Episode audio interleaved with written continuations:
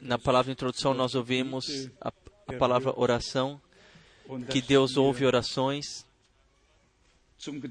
e que nós podemos ir ao trono da graça com a certeza que nosso Senhor, como fiel sumo sacerdote, com o seu próprio sangue que ele, que ele derramou aqui sobre a terra,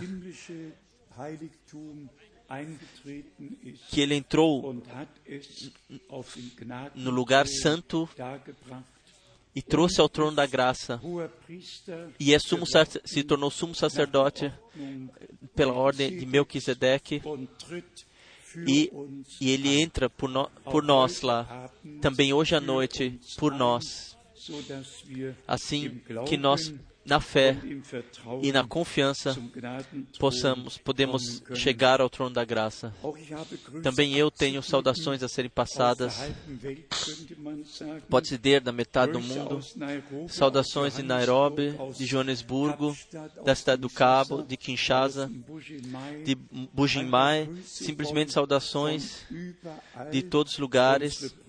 Nossos irmãos estão ligados conosco e nós agradecemos a Deus de coração pelas possibilidades que nós temos através de viagens pessoais, através da escritura, através de literatura, agora também através da transmissão.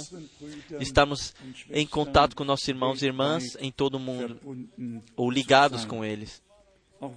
Também nós saudamos do nosso lado todos em todo o mundo. Saudações do Chile, saudações do Peru, saudações do Canadá, saudações dos Estados Unidos, de todos os lugares. Irmãos nos saudaram e nós saudamos também daqui a todos. E no extremo norte, começando da Finlândia, como nós ouvimos do irmão Schmidt, nossos preciosos irmãos em Israel, nós temos nove irmãos em Israel que se reúnem para verem os vídeos e que estão ligados conosco. Nós os saudamos também de muito, muito de coração. Então, nós temos nossos irmãos aqui dos países vizinhos, da Bélgica, da França, da Suíça, da Áustria, da Eslováquia, da Romênia, da República Tcheca, de todos os lugares. Deus, o Senhor, possa abençoar a todos. Se nós ouvimos então que até um ônibus da Romênia veio aqui e um pequeno ônibus de Lyon, então nós sabemos prezar isto e sabemos o que a palavra de Deus significa para os nossos irmãos, qual seja exatamente isto que significa para nós. Vocês sabem, após a viagem poderosa através da África, onde Deus abençoou além de todas as medidas, nós temos relatos muito bons, ouvimos relatos muito bons de todas as reuniões, até em cidades onde igrejas haviam se separado, os irmãos, eles se juntaram e Deus deu reconciliação, perdão, graça e salvação. Nós somos muito gratos a isso, gratos a Deus por isso. Então, em Bratislava, nós tivemos uma reunião poderosa, todos os irmãos e irmãs do país e da República Tcheca estavam lá. E Deus abençoou poderosamente. E podemos ver esse salão nobre lá Des, do tempo austro-húngaro, do tempo da monarquia, tais, tais salões, salões só existem na Terra em, em, Viena, em Praga, em Bratislava e então talvez em Timisoara. Simplesmente um, um, salão de festa que hoje sequer, sequer é construído ou poderia ser construído. O salão estava preenchido e nós estávamos gratos por isso. E como vocês todos sabem, na Romênia, Deus sempre ele faz grandes coisas Lá tivemos o centro cultural, é, onde havia o maior salão do país, com mais de 3 mil pessoas. Deus deu muita graça e abençoou. Nós estamos ligados de coração com nossos irmãos e agradecemos a Deus por termos a possibilidade de carregar a palavra e agradecemos por haver pessoas em vários países, em todos os países e línguas que creem na palavra da hora e que também ouvem o que o Espírito diz às igrejas. E não, no final, nós agradecemos pelo irmão Russ estar aqui, nós agradecemos a Deus por ele estar aqui, nós agradecemos a Deus de todo o coração.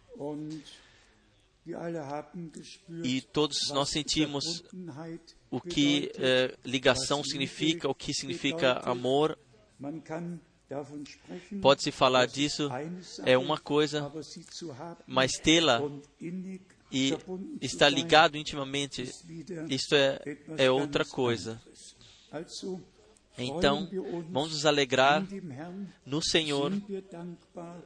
Nós somos gratos por tudo que Deus faz. Por outro lado, nós constatamos como a política e a religião estão fazendo uma coisa junta. Aqui está escrito Alá para todos.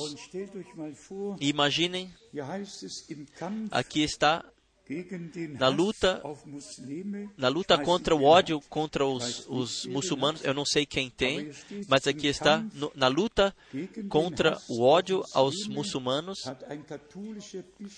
um bispo católico, ele teve uma ideia grotesca. Ele sugere que cristãos, judeus e muçulmanos, e no futuro, eles deveriam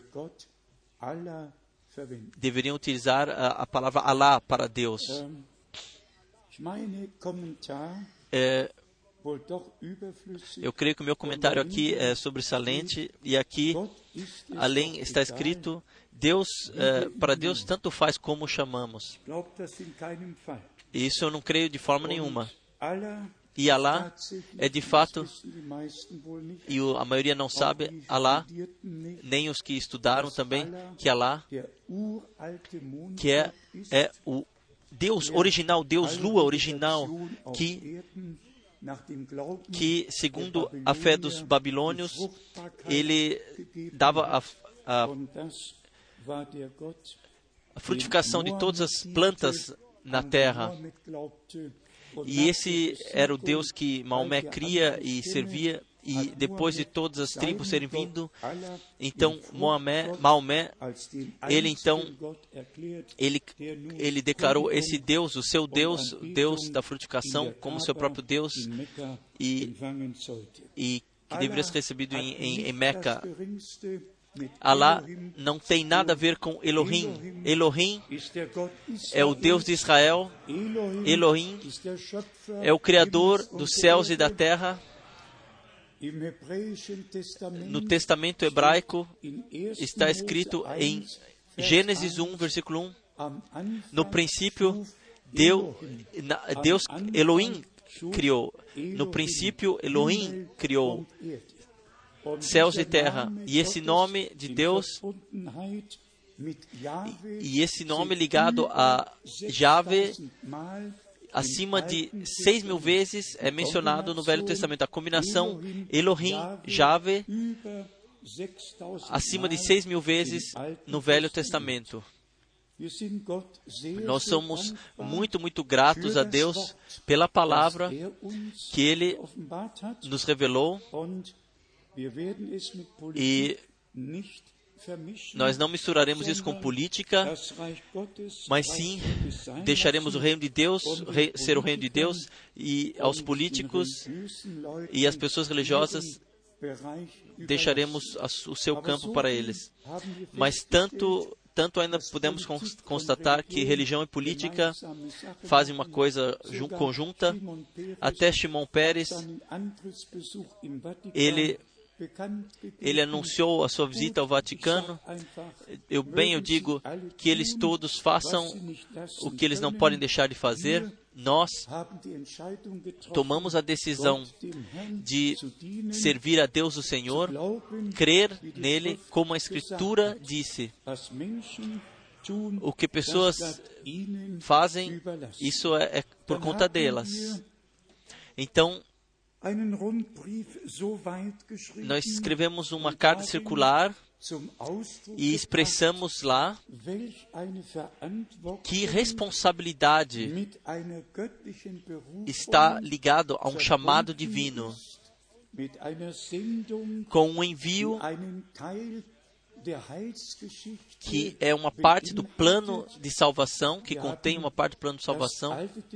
Nós temos nós mencionamos brevemente o Velho Testamento, que responsabilidade Noé teve, Abraão teve, Moisés teve, Elias teve, e nós somos, chegamos sempre à conclusão que não houve maior responsabilidade sobre a terra, qual seja daqueles que Deus chamou, enviou e para um propósito muito específico os uh, comissionou. Cada homem de Deus teve a sua missão especial. Noé pôde construir a sua arca, Abraão teve a sua a missão de crer e, e uma parte da, da, Santa Escritura já está oculta lá. Moisés teve a sua missão e nenhum outro homem sobre a terra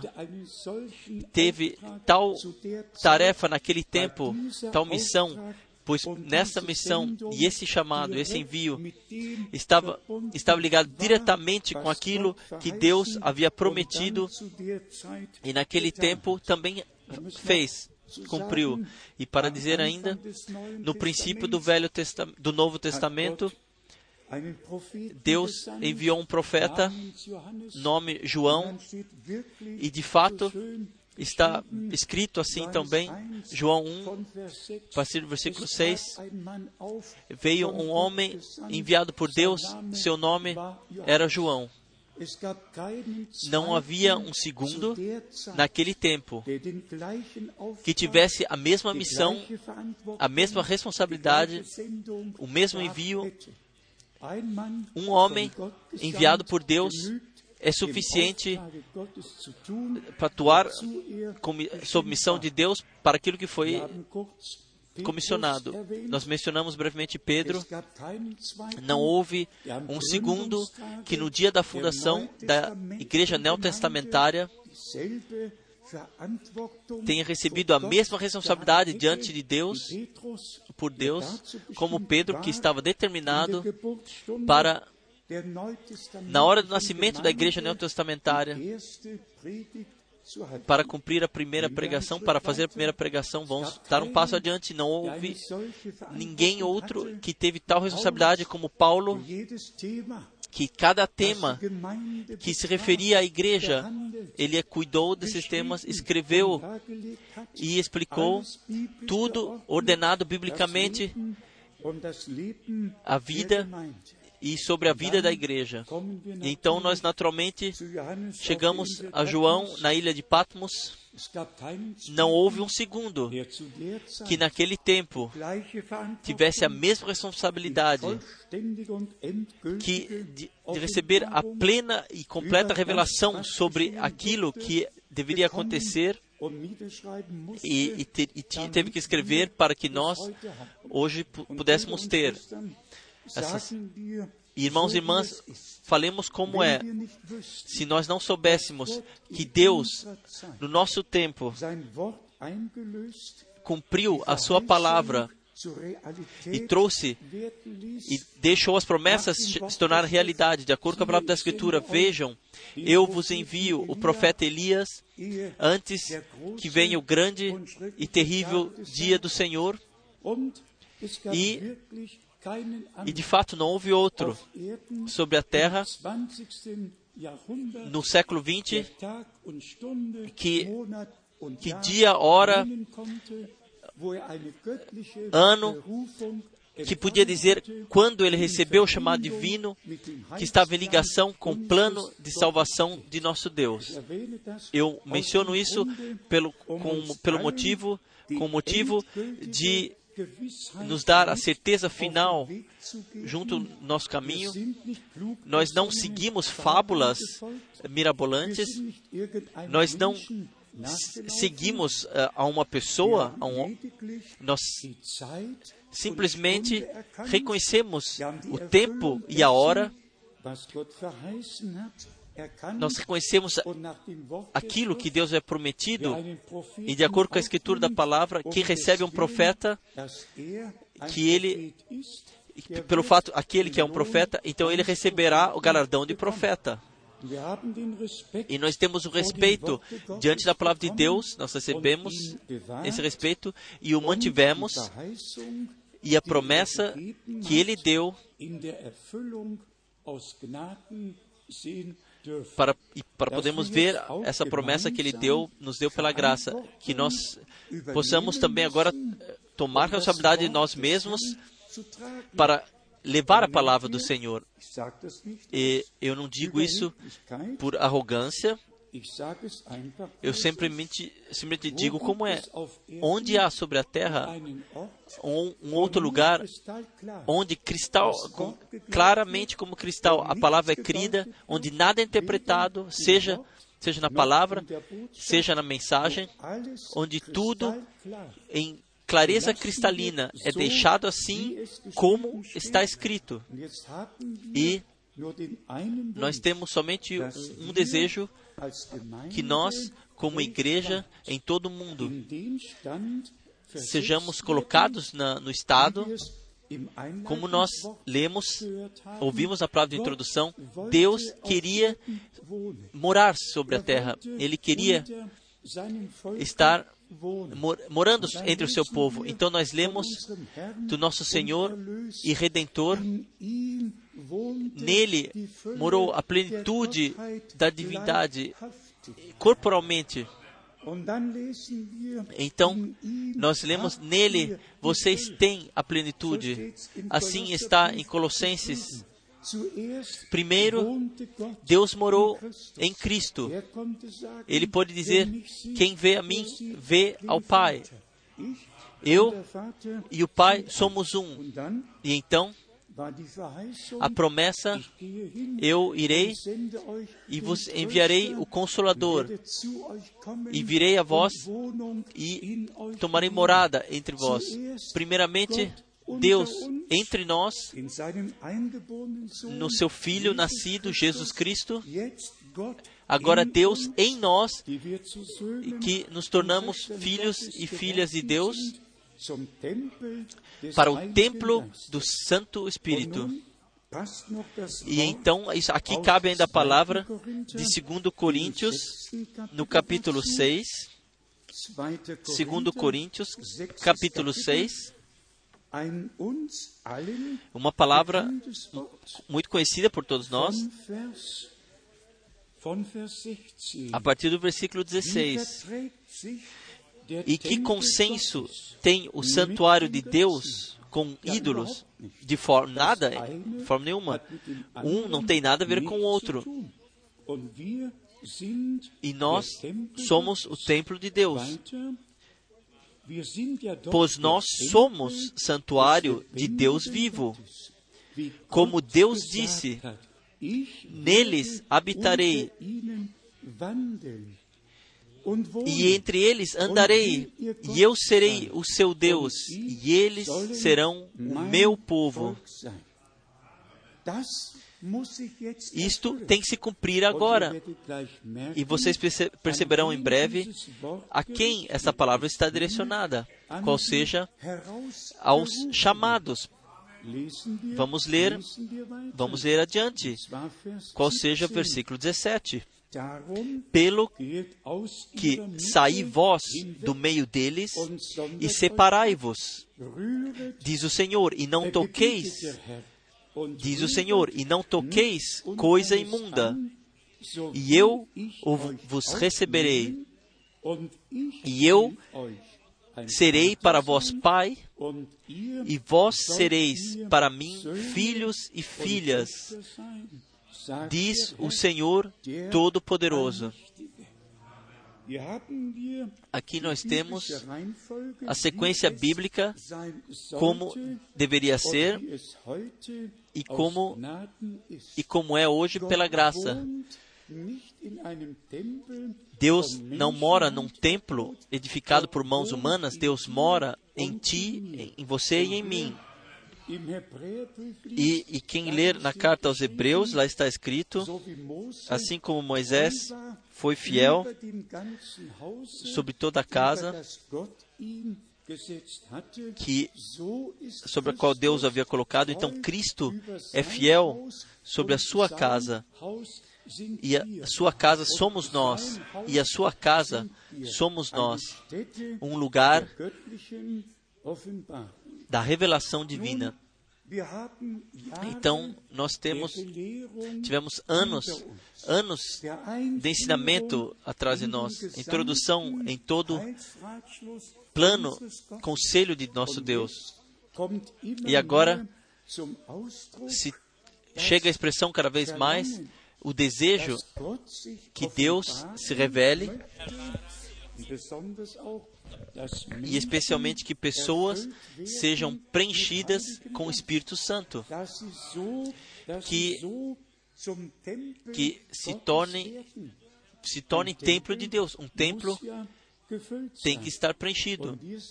E nós devemos ser o templo de Deus preenchidos com o Espírito Santo, para que Deus, através de nós, possa caminhar entre nós e,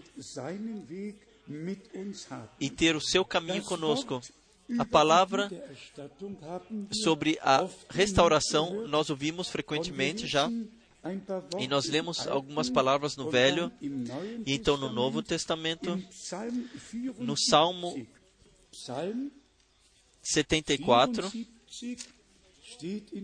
está no versículo 2 escrito Salmo 74, versículo 2: Lembra-te da tua congregação que compraste desde a antiguidade, que remiste para ser a tribo da tua herança. E já no Velho Testamento, a, o termo congregação e redenção já está aí.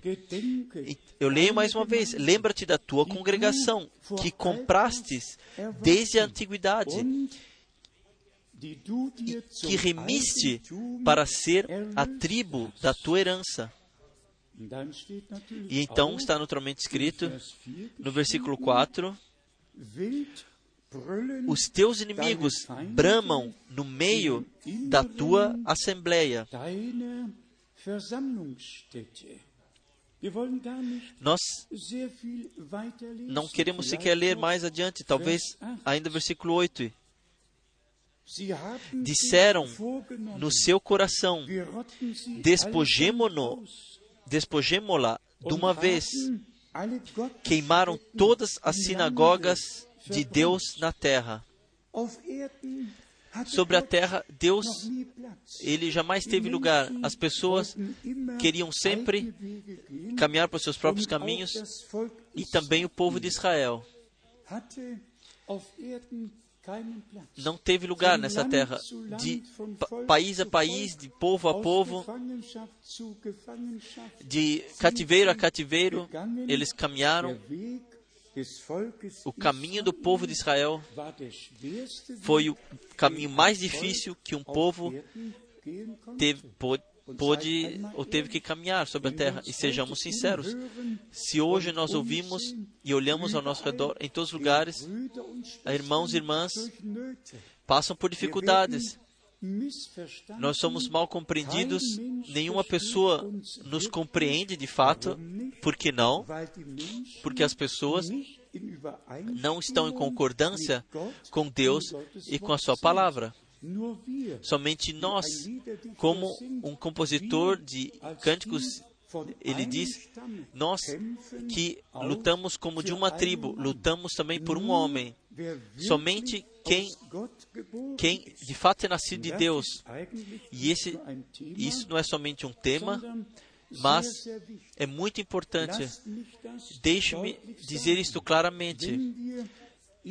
Se nós olharmos no passado, então sabemos que muitas pessoas colocam a afirmação de, de estarem batizados com o Espírito Santo. Então, e nós temos então a afirmação do irmão Brana. Ele mostrou três círculos. E o, o círculo interior é a alma. O segundo é o espírito. O terceiro é o corpo. Então, o irmão Branham diz: muitos estão no segundo campo, preenchidos com o Espírito Santo, mas na alma sequer são nascidos de novo, sequer são nascidos de novo, porque falta semente, porque a semente falta. E esta é a diferença entre as virgens sábias e as prudentes, e as prudentes e as imprudentes. O que, o que vale uma unção e sinais milagres, milagres, o Senhor disse no Sermão do Monte: a chuva cai sobre bons e maus, o sol ele surge para justos e injustos, tudo o, tudo que está sobre a terra recebe a, o mesmo sol e a mesma chuva. E então trata-se da semente, somente a semente que foi semeada pode abrir, pode brotar. Então nós chegamos de fato ao ponto muito importante que primeiramente nós, como verdadeiramente crentes, sejamos nascidos de novo para uma viva esperança, que o nascer de novo aconteça antes do preenchimento com o Espírito Santo. Santo. Todos nós sabemos também de experiência, nós vivenciamos o que o que também vencemos nos anos 70 e após isso ainda, o que, o que nós deixamos passar por nós, tivemos que passar após isso.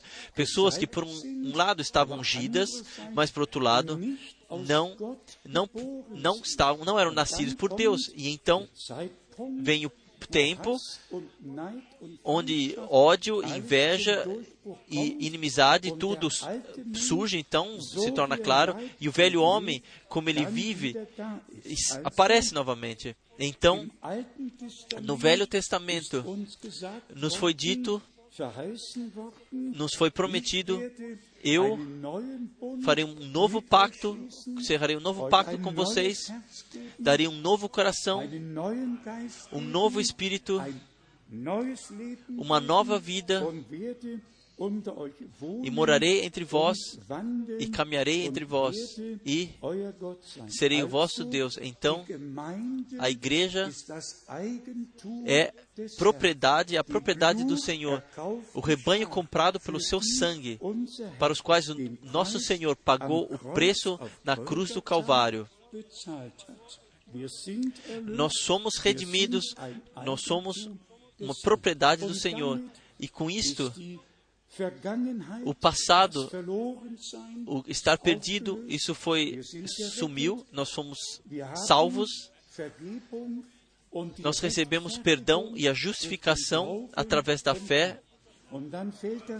Então vem a palavra, então a palavra cai como semente nos nossos corações, e então a semente abre, brota, e a nova vida, Jesus Cristo, se torna revelada em nós. Mais uma vez, para o versículo de Salmo 74, Lembra-te da tua congregação que compraste desde a antiguidade, que remisse para ser a tribo da tua herança.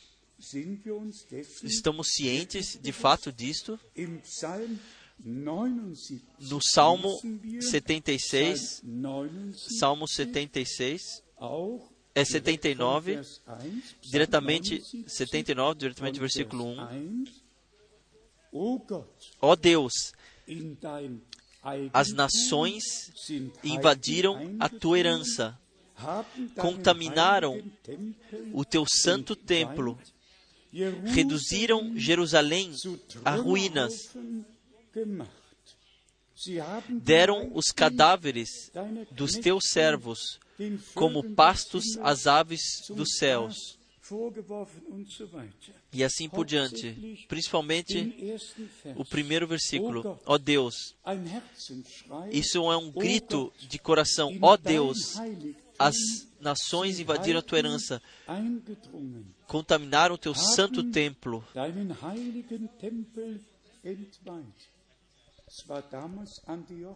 Isso foi direcionado a Antíoco, que não sabia fazer algo pior que, que, que colocar, de sacrificar um porco no templo do Senhor e para blasfemar a Deus, acima, a Deus em cima de, acima de todas as medidas, blasfemar de forma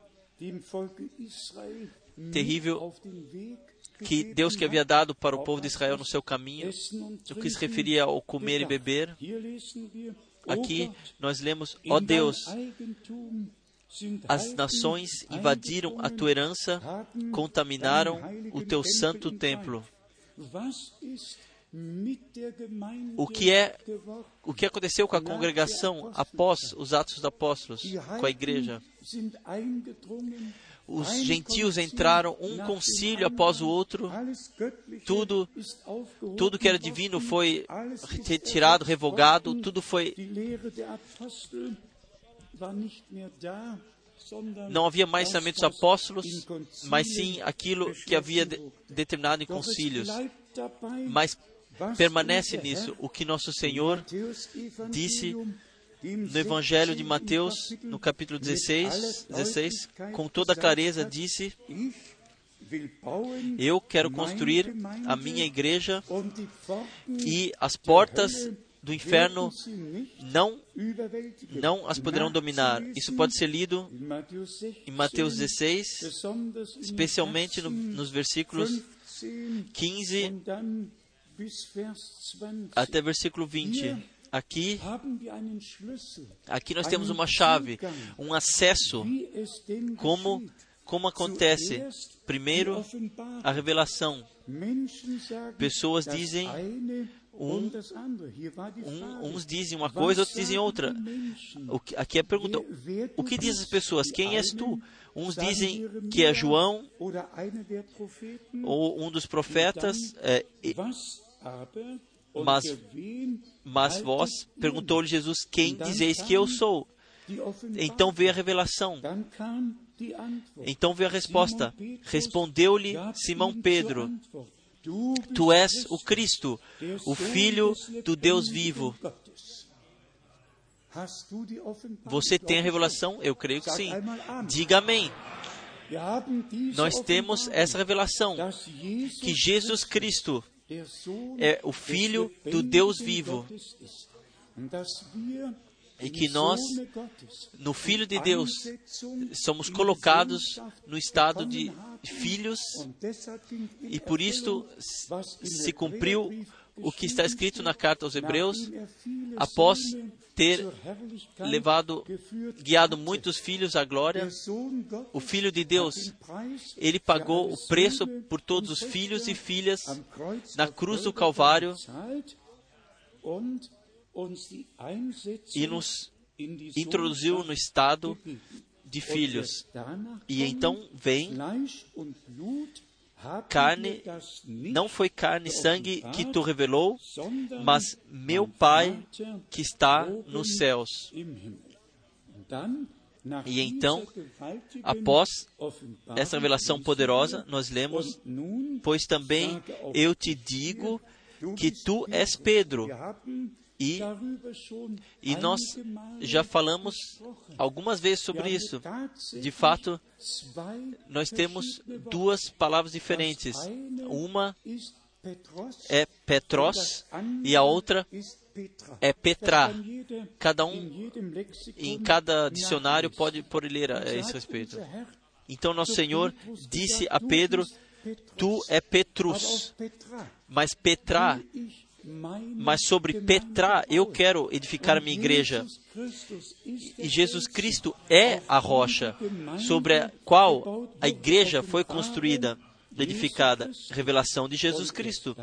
E então está somente após está escrito e as portas do Hades e as portas do Hades não revelação dar-te-ei as chaves do reino dos céus o que ligares, pois, na terra será ligado nos céus, e o que desligares na terra será desligado nos céus.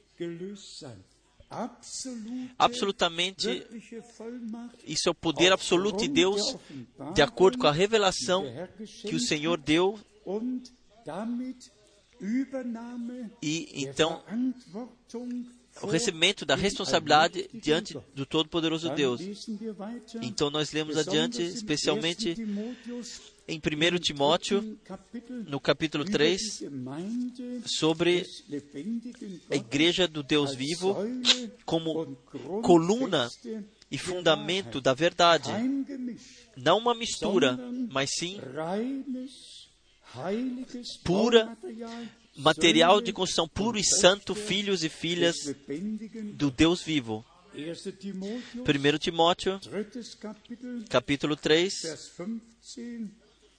versículo 15, para que, no caso de eu tardar, saibas como se deve proceder na casa de Deus, a qual é a igreja do Deus vivo, coluna e esteio da verdade. Então, passamos de fato de, pass de passagem bíblica a passagem bíblica. A igreja de Deus é coluna e esteio da verdade e carrega e carrega a palavra de Deus, carregador da palavra de Deus. Que grande privilégio, que alta determinação, sublime determinação.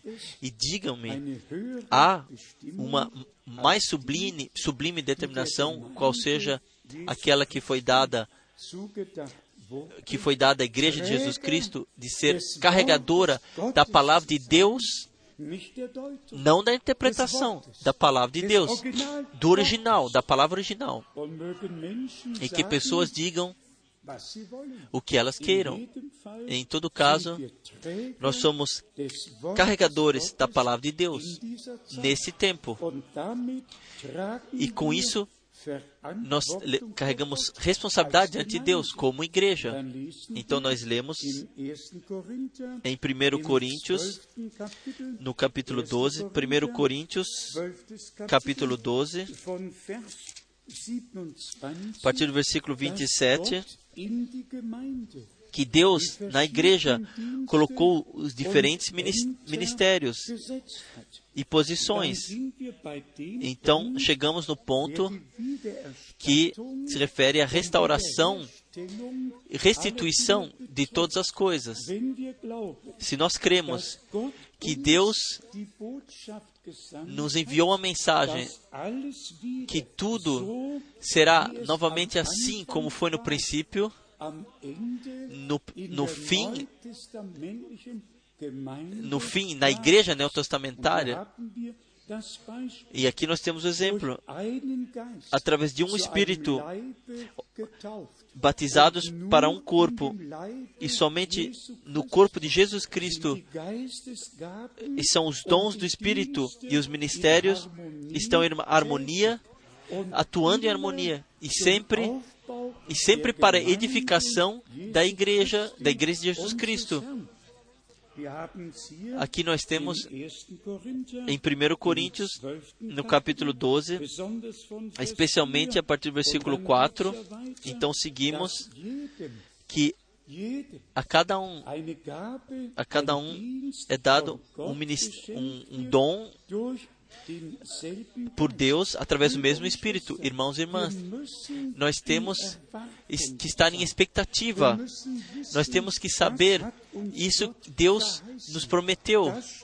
Isto, isto, isso pertence a nós. Isso, nos, isso pertence a nós. Isso é nossa propriedade.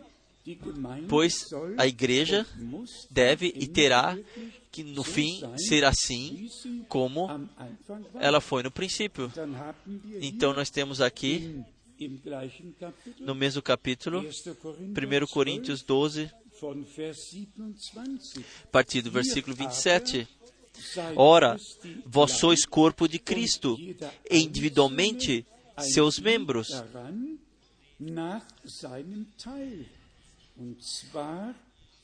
E a uns pôs Deus na igreja, primeiramente apóstolos, em segundo lugar, profetas, em terceiro, mestres, e assim por diante. E a, então, operadores de milagres, Deus colocou. Nós, de fato, temos que começar a orar. Amado Senhor, João Batista, ele disse a partir de ti, se referindo a ele mesmo, primeiro, eu vos batizo com água para arrependimento, mas aquele que vem após de mim vos batizará com o Espírito Santo e com fogo.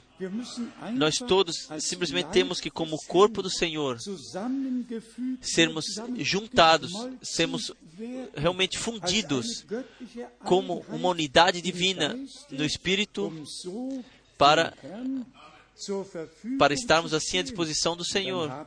Então nós temos na carta aos Efésios também uma palavra muito conhecida, Efésios capítulo 4, que os ministérios dentro da igreja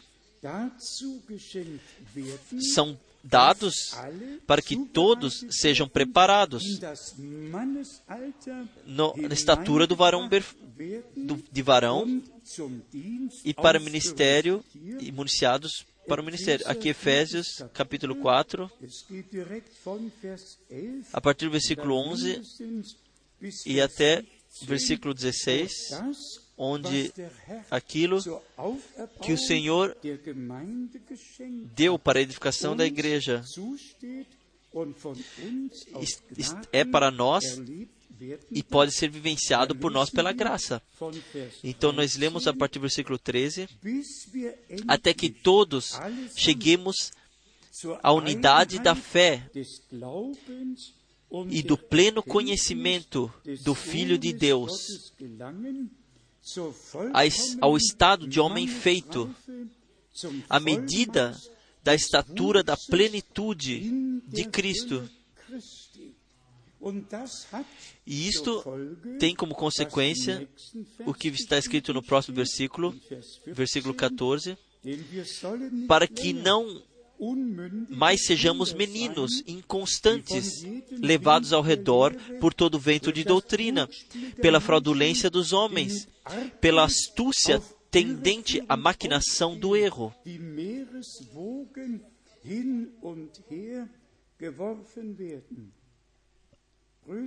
Irmãos e irmãs, simplesmente tem que ser dito. Nas últimas reuniões, nós lemos das pregações do irmão Branham e hoje eu trouxe aqui a pregação. Deus modifica a sua, a sua opinião, a sua ideia sobre a sua palavra alguma vez? E aqui o irmão Brana explica que, que Deus sempre permanece aquilo que Ele determinou, naquilo que Ele determinou, aquilo que Ele prometeu e aquilo que Ele disse, sem mudar, imutavelmente. Mas Ele diz aqui, desde o princípio, sempre houve duas sementes distintas. E duas, E essas duas sementes construíram altares e chamaram ao mesmo Deus, mas duas sementes distintas. Eu leio da página 12. Deus modifica a sua, o, o seu pensamento sobre a sua palavra, então vem, pode Deus dizer algo e em seguida explicar, é, sinto muito que eu disse, isso é simplesmente impossível. O que Deus disse, isto é válido para sempre. Pode Deus levar a sua palavra, voltar atrás na sua palavra, na, após ter, ter proferido a palavra. Não, ele não pode voltar atrás, não pode retirar. Ele não precisa retirar nada.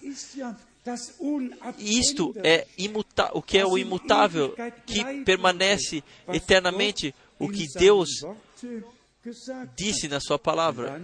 Então nós lemos aqui Israel no Velho Testamento é um, um esposo da noiva no Novo Testamento. Saiu do mundo e se encontra no caminho para Canaã. Naturalmente, nós todos fomos chamados do mundo, abandonamos o largo caminho e podemos seguir ao Senhor. Então nós chegamos a alguns pontos que o irmão Brana menciona e faz comparações. Eu leio a partir do capítulo 14 página 14, nós podemos ver, isso é sempre assim. Quando os naturais e os espirituais se encontram em igrejas e organizações, há uma confrontação. Há sempre uma confrontação. Como, como naquela época Caim e Abel. E Isaac, Ismael e Isaac é, é sempre dessa forma. Isso vem porque inveja, ciúmes estão presentes, está, ciúmes estão dentro e esses ciúmes causam inveja, causam comparações naturais e imitações. E então, o irmão Brana chega diretamente, ele vai diretamente ao tema, no, na base do, do, do tema, quando Abel, ao contrário de Caim, trouxe uma, um sacrifício agradável a Deus e Deus ainda o confirmou, no qual ele se inclinou e aceitou o seu sacrifício.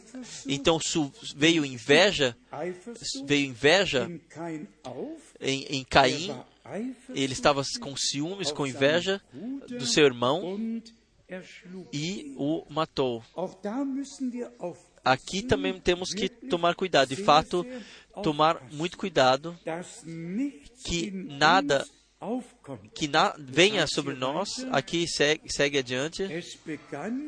Isso iniciou-se no princípio, quando o natural e o, sobre, e o espiritual se encontraram.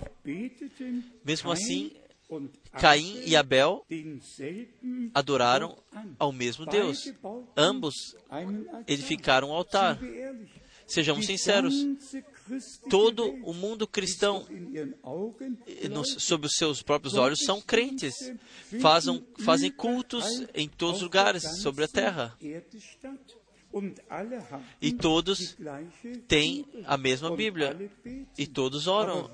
Mas quem pensa o que nosso Senhor disse, naquilo que o Senhor nosso disse no Evangelho de João, no capítulo 4, no versículo 24, Deus, Ele busca adoradores que, que o adoram no Espírito e na verdade. E o Senhor disse: Se vocês orarem, então não façam muitas palavras. Então, irmão Branham diz aqui adiante. E por isso ele trouxe um, um cordeiro E Deus o aceitou. Abel fez através da fé, através da revelação. Um outro caminho não há. Carne e sangue não te revelaram, mas sim meu Pai que está nos céus. Verdadeira fé é revelação. Vem de Deus e guia a Deus. E então adiante está escrito, que já foi lido, um outro caminho não há. Naquela época, a Bíblia ainda não estava escrita. Vocês veem então que a origem da justiça, a verdade é a verdade revelada de Deus. E sobre isto, a igreja do Deus vivo está fundamentada.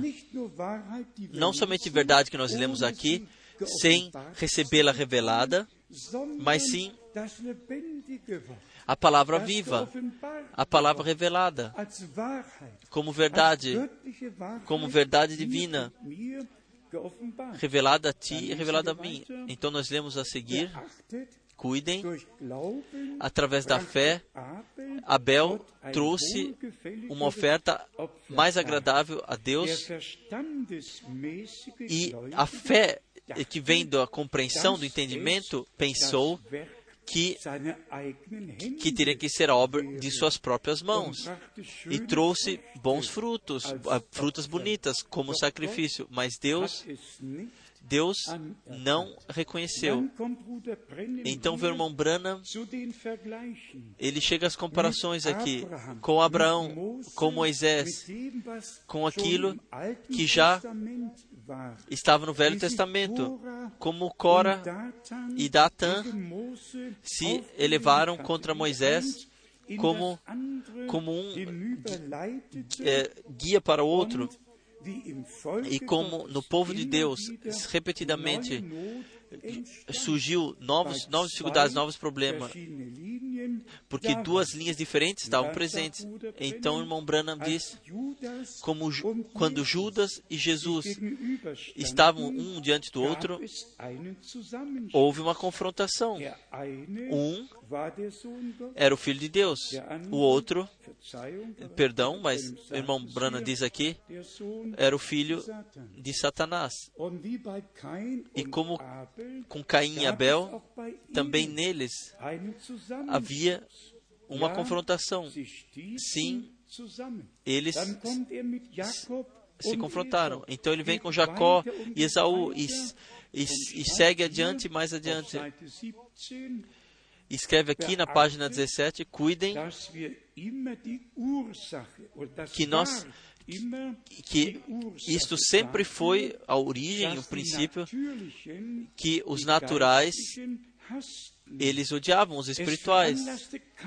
Isso, isso então motivou Caim a odiar Adel. Isso uh, motivou, motivou a Cora a odiar a Moisés. Isso foi o motivo que Judas odiou a Jesus. Nós poderíamos seguir com isso. Isso causa, isso causa que os naturais odeiem aos espirituais, assim como Caim, no princípio, odiou Abel.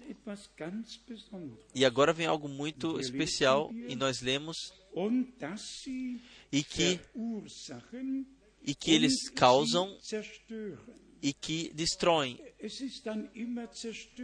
Sempre há então destruição. O inimigo, ele sempre vem para destruir.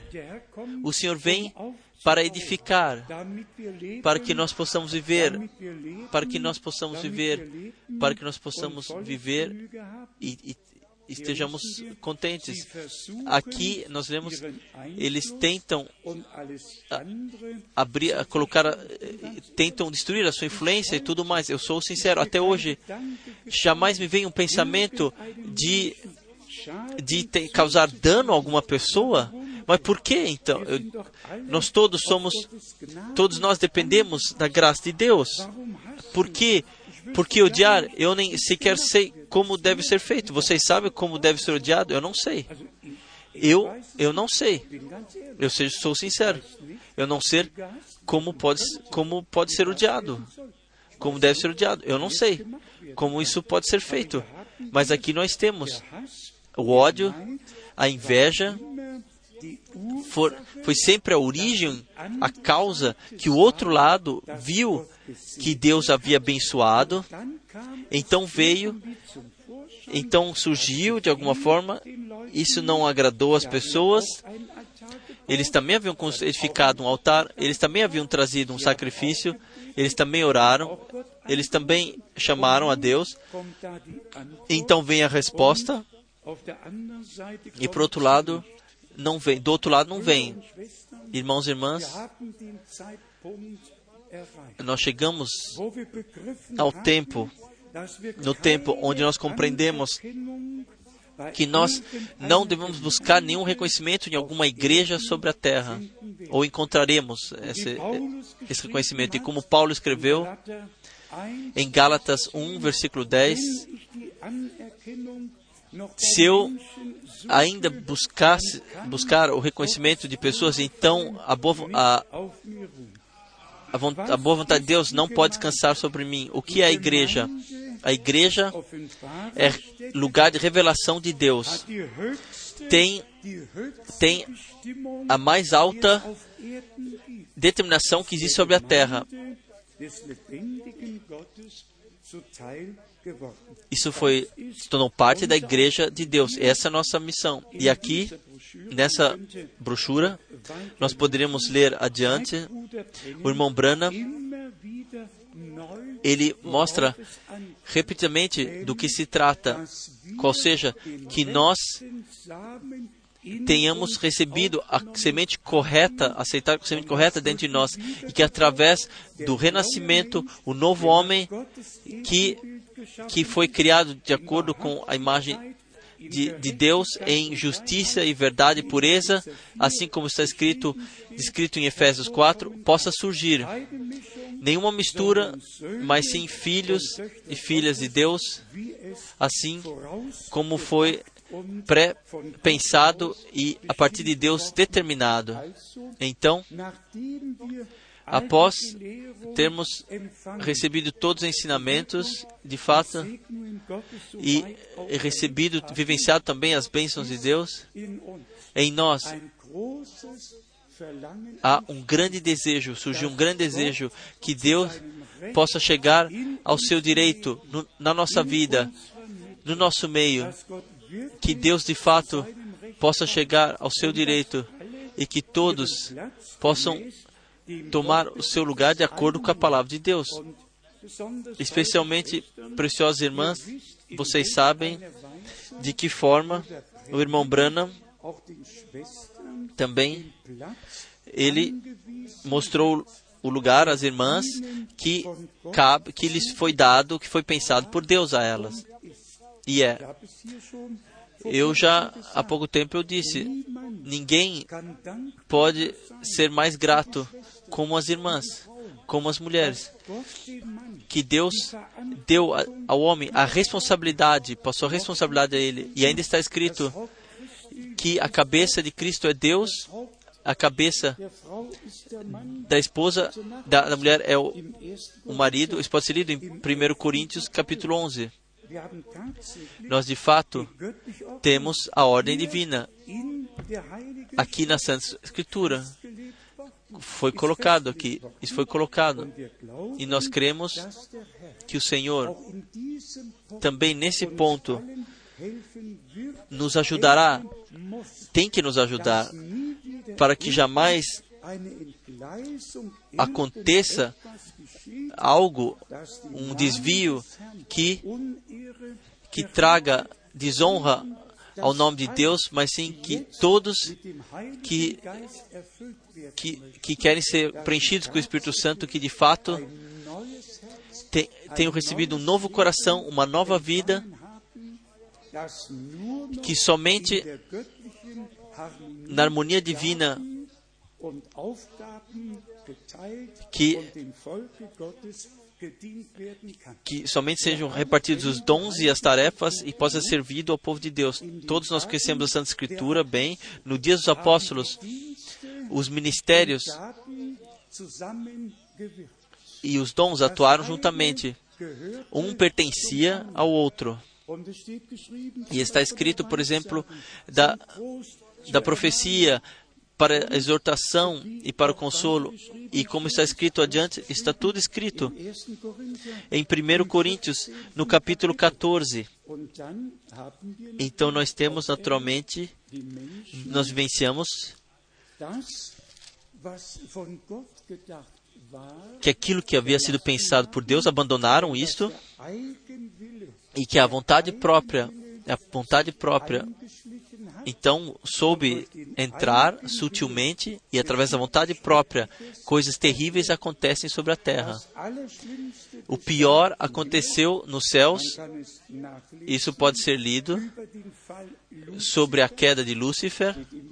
Está em Isaías, está em Ezequiel, quando ele que quando ele queria impor a sua própria vontade, então houve a queda. E ele trouxe tudo atrás de si. Talvez na terceira parte, e um, a terça parte dos anjos ele levou para baixo consigo, que estavam no seu lado. E aqui está o ponto, irmãos e irmãs. Também nesse lugar nós vivenciamos a vontade própria traz destruição, arranca pessoas consigo, arranca pessoas consigo, e então surge inimizade, então surge o ódio. E por isso, aqui o alerta de permanecermos na palavra, permanecermos no Senhor, de cuidarmos que não uma vontade própria haja, mas sim, mas sim determine tu somente. Eu não queria de fato dizer, mas também nesse lugar nós vivenciamos anos de bênçãos divinas, até que de fato a vontade própria apareceu e então houve uma uma destruição que não se conhecia, não se conhecia antes. Eu já vos li uma, uma vez e eu, eu me propus fazer isso pela última vez do tempo bom, do tempo abençoado, do, te, do tempo onde ministérios e dons estavam, estavam sob, sob direção do Espírito Santo, sob direcionamento do Espírito Santo, estavam para a edificação, para a bênção da igreja, servindo a igreja. Eu tenho, escrevi algumas das coisas que, que nos, nos foi dito com assim diz o Senhor: Meu povo, ouçam a minha voz nesse tempo. Vocês vivem num tempo maravilhoso. De cada país, eu estou unindo membro a membro como pedras preciosas, eu as estou ajuntando. Para minha a noiva, eu as estou ajuntando. E não para glorificação de um homem. 15 de 8 de 1970. Vejam, assim diz o Senhor, meu povo, eu coloquei o fundamento, a pedra inicial no vosso meio. O fundamento está claro, surgiu claramente. E, e com ciúmes eu cuidei de vocês. Eu não permiti que as fronteiras fossem modificadas. Primeiro de 11 de 72. Vejam, assim diz o Senhor: Meu povo, verdadeiramente vocês o são que receberam a mensagem de águia. Vós, vós sois que ouviram as mensagens de anjos. Meu evangelho é extremamente válido, que já estava lá antes da fundação do mundo. E vejam, vós são, sois o povo, vocês são o rebanho que que, que quando a pedra final for trazida e vocês chegarão à plenitude. Todos nós sabemos, o irmão Brana, ele falou sobre a pedra final, Zacarias 4, a pedra final será como é, a pedra final, a pedra de cume. Lá bem em cima, ela será colocada sobre sobre o júbilo santo, santo, é, Ele. Então, adiante está escrito aqui, assim diz o Senhor, meus santos, minha noiva, reuni nesse lugar, onde eu erigi a, o meu lugar santo, coisas maravilhosas foram ditas. Fa eu falei há tempos com vós que para a honra da minha cruz eu trarei pérolas dos diversos países para a honra da minha cruz e não para a honra de um homem. E vocês veem isto, e vocês veem isto chegar à sua plenitude nesse lugar. E sobre o arco da minha aliança, eu, eu estendi aqui e falei aos povos, eu abençoei a minha noiva e revelei a minha palavra a partir da, do, do meu lugar santo. 7, 9, 75, último. Vejam, assim diz o Senhor, meu povo, sejam consolados nesta hora, pois saibam, a minha graça está sobre vós. E eu planejei estas horas e esses dias. A minha graça está sobre vós. E repetidamente eu vos visito. Ah, que vossos olhos estivessem abertos e que vocês pudessem ver o arco do meu pacto estendido sobre esse lugar todo o tempo e não somente, mas também na coluna de fogo.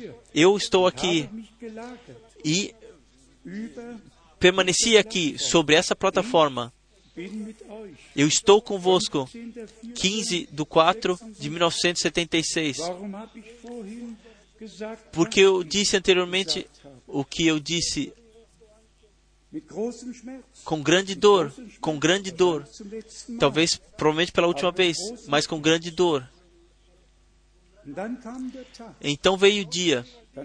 Então veio a hora quando desta, desta boca não o Senhor falou, de repente veio, vieram as palavras destruição e sempre destruição. E quando isso aconteceu, quando quando aconteceu a separação da igreja. Eu digo isso como alerta para toda a eternidade. Se alguém se separa da igreja, então ele se separa de Deus. Ele separa da, do direcionamento do Espírito Santo. Os dons precisam sempre estar ser atuados na igreja, jamais fora jamais fora da igreja, mas sempre, e eu digo mais uma vez, sempre, somente dentro da igreja, porque na igreja Deus colocou os dons. Também muito importante, preciosos irmãos e irmãs, nós olhamos para trás, aos anos 70, aos anos 80, aos anos 90, e agora, agora o tempo no qual vivemos, no qual chegamos. E então, segurem-se bem. Eu não quero falar muito, mas eu tenho que dizer, porque exatamente no, no tempo recente, de tanto foi foi é feito de, 70, de 79 é, é levado à tona e isso precisa ser dito claramente aqui. Eu não quero entrar em detalhes, mas a mesma pessoa, através do qual Deus falou, de fato, no momento quando o inimigo tomou posse dela, teve coragem, foi, foi ao meu escritório, pegou 82 das, das profecias que, havia, que ela havia trazido, que a pessoa havia trazido uh, e recortou dos, dos, das revistas e as rasgou e jogou no, no cesto de lixo. Eu não quero dizer nada além. Eu só digo mais uma vez, nesse momento, aonde alguém e seja o maior carregador de, de dons, ele possa ser ungido com uma unção que nenhum outro, no momento onde alguém quer trazer a traz a vontade própria, faz a vontade própria surgir, próprios pensamentos, próprios caminhos, nesse momento, tudo é tarde demais. Lúcifer, ele era ungido, ele tinha mais a dizer que Gabriel e Michael, e ainda tem a, a sua, a sua região onde ele diz, quer destruir tudo. E então veio o, o grande dificuldade após a separação da igreja, após a separação da igreja. Então veio a explicação: aqui está o fim de tudo, aqui nada segue mais, as pessoas foram enviadas para casa. Então veio acusações, como sobre a terra jamais haviam sido ouvidas. E por que elas vieram antes? Tudo era próprio raio de sol. Mas no momento quando essa pessoa atuou por sua própria vontade, então inveja e ódio surgiu e o que ainda faz parte, nesse momento aconteceu destruição e mais uma vez destruição. Eu digo isso com temor diante de Deus. Se nós esperamos que o Espírito Santo seja derramado então, por favor, irmãos e irmãs, levem isso aos vossos corações. Nenhum caminho próprio, nenhuma vontade própria mais, nem jamais, jamais tomar os dons na sua mão, mas sim se deixar colocar à disposição de Deus para que Ele possa atuar em você os dons. Simplesmente estar à disposição do Senhor de acordo com a palavra da Escritura, o filho não pode fazer nada a partir de si, a não ser aquilo que ele vê que o pai faz. Então, então da mesma forma, isto faz o filho. Isso eu não queria, não deveria dizer aqui, mas eu digo mesmo assim, porque porque isso me foi dado como acusação que nós não poderíamos eh, levar uma palavra aqui eh, sobre o púlpito, mas a mesma pessoa que que trouxe essas profecias em julho de 1976, 79, foi para viajou para Tucson, Arizona e deu a, a revelação ao irmão Green que o homem Krefeld que que se, que, que se dá como ser servo de Deus é homossexual. A mesma pessoa que que recortou essas 82 revelações e rasgou e jogou no, no lixo e, e, e riu, dizendo que tudo havia chegado ao fim, a destruição estava perfeita. Essa pessoa deu para ele essa revelação que o homem em Krefeld é homossexual. No dia 27 de setembro de 1979, o irmão Sir, o irmão Green, enviou uma carta a todos os irmãos dentro da mensagem e, e, e alertou sobre mim. E a pergunta era: e se o irmão Frank sequer pode ser ainda uh, uh, aceito. E assim começou a campanha de calúnia, e, a, e até hoje nenhuma palavra foi retirada. Isto é simplesmente propagado adiante. Hoje eu disse com, com a intenção para deixar-vos saber que Satanás é um assassino desde o princípio. Desde o princípio e que todos que se colocam à disposição dele só pode, só pode trazer destruição e mais destruição. Nós temos ainda dez minutos e as passagens, as, as escrituras, as passagens bíblicas que, que essa, essa mulher uh, mostrou está em 1 Coríntios capítulo 7 10, no versículo 10, versículo 11. Todavia aos casados mando, não eu, mas o Senhor, que a mulher não se aparte do marido. Se, porém, se apartar, que fique sem casar, ou se reconcilie com o marido. Desta passagem bíblica, que é muito clara, está aqui testemunhando claramente, se ela já é separada, então ela deve permanecer como é. Aqui não está escrito se depois de depois de mil anos ela se deixar separar. Aqui está escrito se nesse ponto, nesse tempo, a mulher já estiver separada, então ela deve permanecer sem se casar e não somente dizer Paulo disse: Eu posso me separar de você. Ele somente disse que eu tenho que ficar sozinho. Paulo não disse sequer isso, que uma mulher pode separar, mas sem ela já estiver separada, então ela deve permanecer como ela é. Uma palavra virada, uma única palavra virada, assim como naquela época no jardim do Éden, uma única palavra foi, foi modificada e tudo então aconteceu. Irmãos e irmãs, eu disse isso pelo motivo para que vocês possam compreender a minha carga. Trata-se do corpo do Senhor. Trata-se da igreja de Jesus Cristo. Trata-se do chamado para fora, que naturalmente eu não caminho sobre rosas, isso eu nem sequer exijo, mas que tais coisas são divulgadas e ditas, isto, isto eu não, não mereci.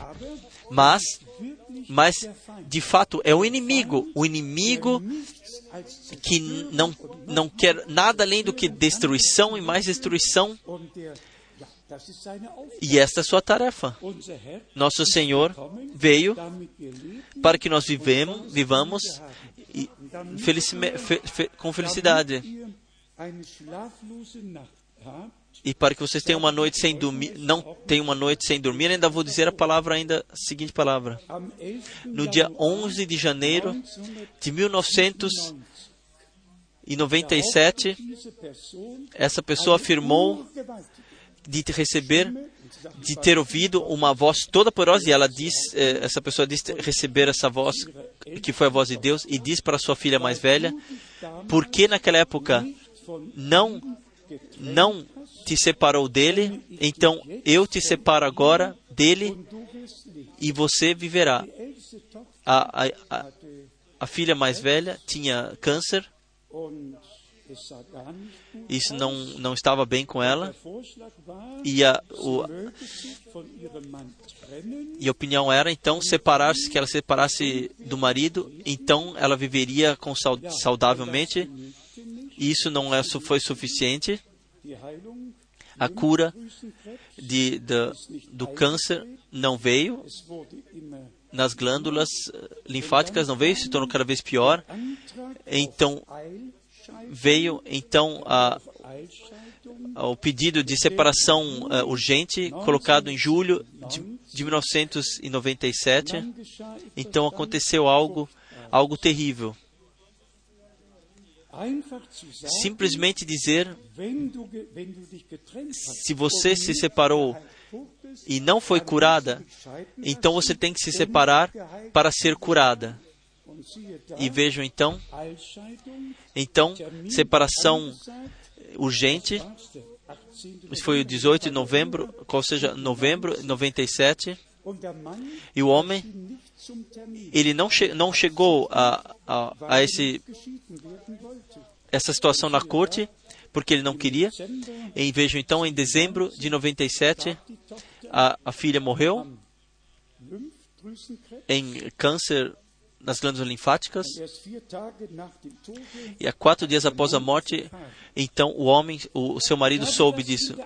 Eu disse isso com a intenção para de mostrar a rudileza de Satanás. E se e Satanás toma alguém a sua posse, então acabou. Então tudo acabou. E as, os filhos desse homem afirmam ou creem que a, sua mãe teve que morrer porque o seu pai não quis se divorciar. Então, chega a tal ponto, a coisa chegou a tal ponto, eu digo isso, digo alto e claramente, nesse lugar. Irmãos e irmãs, eu alerto mais uma vez, no nome de Jesus Cristo, nosso Senhor. Tudo o que Deus faz tem que acontecer na igreja. Dons e chamados não são coisas privadas, mas pertencem dentro da igreja do Deus vivo. Não caminho próprio, próprio, não vontade própria. Senhor, determines você, tu somente. Vamos resumir do que se tratou. Deus tem uma igreja sobre a terra. Mas Satanás, ele tomou o direito exatamente a nós e de, de cortar o trigo assim como o trigo é cortado. Ele deixa todos os povos em paz, mas ele vai sobre o povo de Israel. Satanás deixa todas as igrejas em paz, mas ele vai com vula sobre a igreja de Jesus Cristo, nosso Senhor. Vamos diferenciar, discernir, como o irmão Branham disse claramente aqui nessa mensagem. Se essas duas partes se confrontam, então o que acontece? Então há um, um, uma confrontação. Mas quem é de Deus? Ele ouve as palavras de Deus. Ele aceita aquilo que Deus disse em Sua palavra. Não se deixa de é, cegar por nada, por calúnias, não se deixa parar por calúnias. Quem é de Deus não ouve a calúnias, a difamações, mas sim ouve aquilo que Deus diz, disse na Sua palavra. E assim nós simplesmente partimos do princípio que vocês, pelo menos um pouco, possam compreender quando vocês veem o irmão Frank aqui na frente. Não são as viagens, não são as 21 reuniões, cultos que nós tivemos na África, ou o de, o de ir a país a país, cidade a cidade. Deus me deu um, um bom corpo, uma boa condição. É esse, essa dificuldade, essa dor, essa dor pela igreja. Eu, eu não quero somente chamar para fora. Eu quero, eu quero a preparação. Eu quero vencer a preparação, a purificação. Eu quero que Deus chegue ao seu direito com todos nós e que a vontade de Deus seja aconteça pela graça. E se um outro faça alguma coisa que não está certo diante de Deus, então nós temos um, um, um sumo sacerdote fiel que entra por nós. Assim está escrito. Mas, mas quem peca com, intencionalmente com aquilo que ele faz, tem uma intenção, então, então acaba então toda a tranquilidade, então entra Hebreus 6, Hebreus 7, se cumpre. Quem peca intencionalmente para este, não haverá graça. Mas como ainda estamos no tempo da graça, que todos, especialmente todos que, que estão atingidos juntamente, que, e eu digo agora, eu espero, eu creio, espero para a última vez, todos aqueles que se colocaram sob o inimigo e que estão abaixo do seu, da sua influência, ele arrancou, os arrancou. É, por uma, ou uma coisa ou outra. Quem não, quem não permanecer sob a influência divina, isso é a hora da decisão. Na hora da decisão, se coloca sob influência do outro, é levado junto. Ele precisa vir e precisa reconhecer diante de Deus. E nesse lugar onde o Senhor abençoou, se alguém, a pessoa principal, quem quer que ser, que seja, encontrar graça diante de Deus, então nesse lugar aqui, em trazer um saco com cinza, um saco com cinza, e, no, e, e, e fazer arrependimento com o um saco de cinzas, e diante de Deus e toda a igreja se desculpar e pedir por perdão. E então, então pode acontecer um novo começo. Irmãos e irmãs, nós todos temos a impressão que o, a volta de Jesus Cristo, de fato, está muito próxima.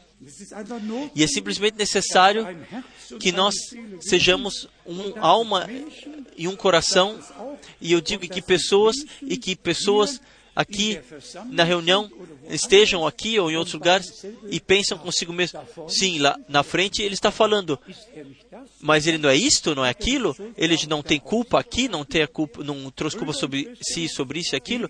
Irmãos e irmãs, vamos, irmãos, irmãs, vamos cuidar pelos pensamentos que temos para que Deus de fato possa falar conosco através da sua palavra e através do seu espírito.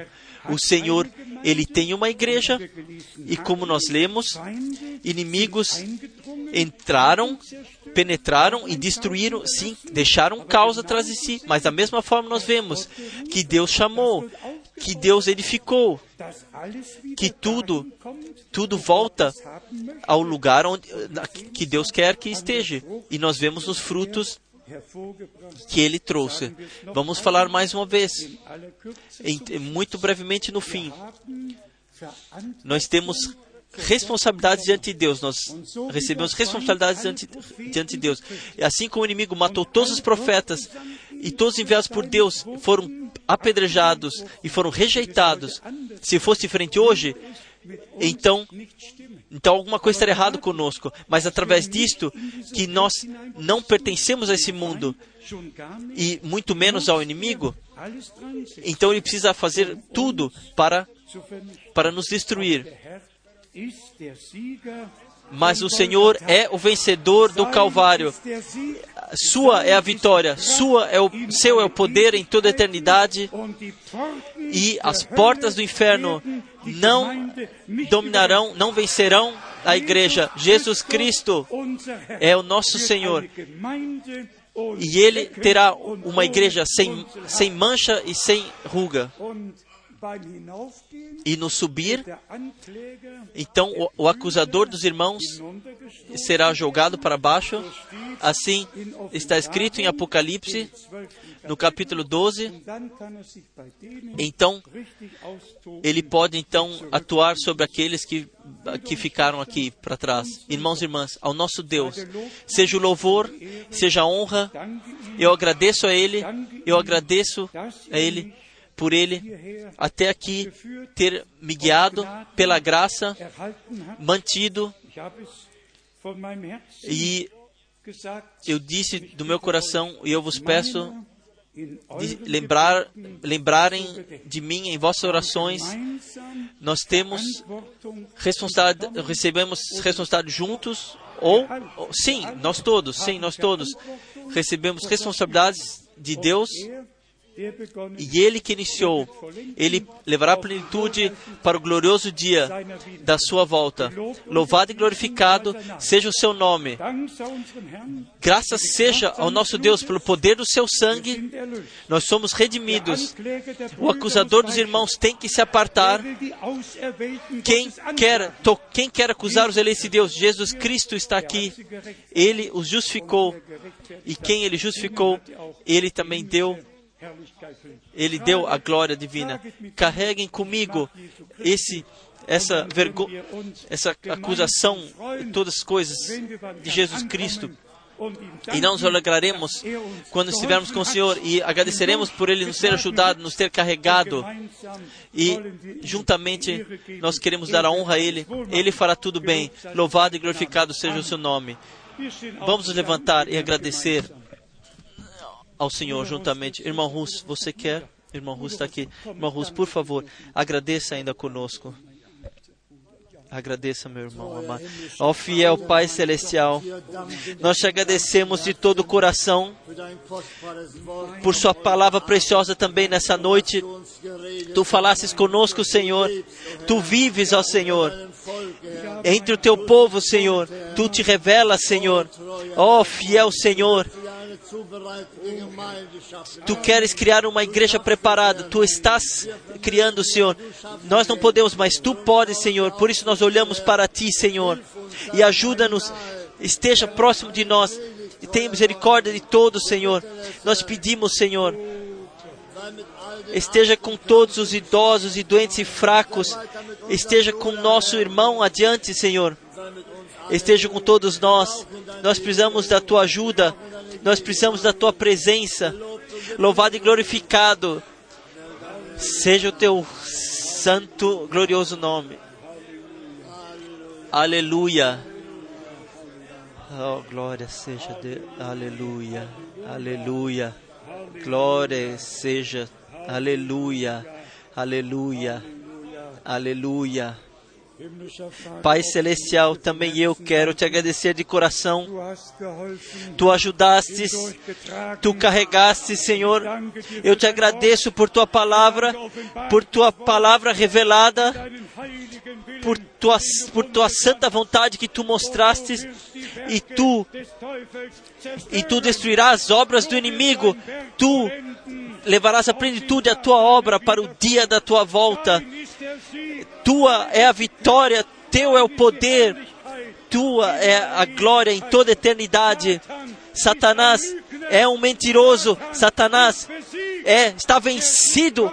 A vitória de Deus se, se torne revelada, se torna revelada em um nome santo de Jesus Cristo. Aleluia. Aleluia. Aleluia. Glória e honra. Glória e honra. Glória e honra. Glória e honra.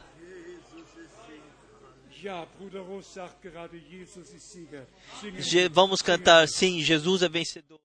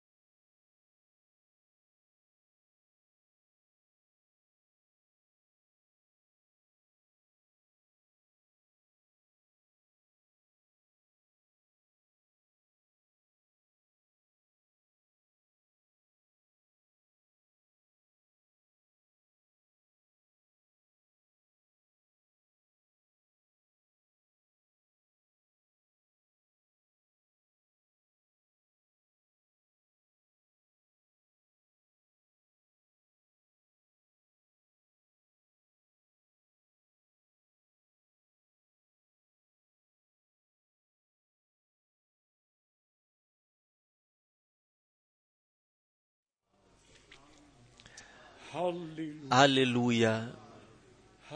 Aleluia. Glória seja o nosso Deus. Agora nós, nós temos orações ainda enfer para enfermos que, que ainda traremos ao Senhor. Grande Deus, nós olhamos para o trono da graça, trazemos a Ti todos os enfermos, todos que estão abatidos, Tu és a, sua esperança. Tu és Salvador. Tu és curador. Confirme a tua palavra. Também na tia do nosso irmão. Também confirme a tua palavra. Todos os lugares, em todos os lugares. Amado Senhor, a tua igreja tem o direito da tua palavra e no, e no cumprimento de todas as promessas. Grande Deus, grande Deus, grande Deus, a ti seja gratidão, a ti seja adoração, a ti seja louvor em toda a eternidade. Aleluia. Aleluia. Amado Senhor, eterno fiel Deus, Abençoe a todos. Também todo mundo que talvez de, desnecessariamente foram agora lhes foi confiado essas coisas. Mas, Senhor, a tua igreja vem, de todos os povos, línguas e nações. E o mesmo, a mesma calúnia é feita todo, por todo mundo. Por isso te pedimos agora, amado Senhor, cure toda a dor, liberte, separe e abençoe abençoe, faça um, faça um começo, um novo começo aqui em Krefeld, no país, em toda a Europa e em todo o mundo. Faça se tornar revelado que tu és o vencedor, que tu tens a última palavra. Aleluia, aleluia, aleluia. Abençoe também o irmão que se refere, referido, do qual lemos esse exemplo que aqui está aqui sobre que está aqui aqui no púlpito abençoa toda a sua família, abençoe todos, Senhor. Nós pedimos, nós pedimos por tua bênção, faça o dano se tor tornar bem, que ainda pode se tornar bem para aqueles que vierem a ti, amado Senhor. Dê uma virada, dê uma virada, dê uma virada, ó Senhor, dê uma virada, dê reconciliação, perdão, graça e salvação, que a tua cruz seja erigida, Senhor. Aleluia. Glória e honra, honra e adoração seja ao teu maravilhoso e glorioso nome de Jesus. Aleluia. Seja glorificado.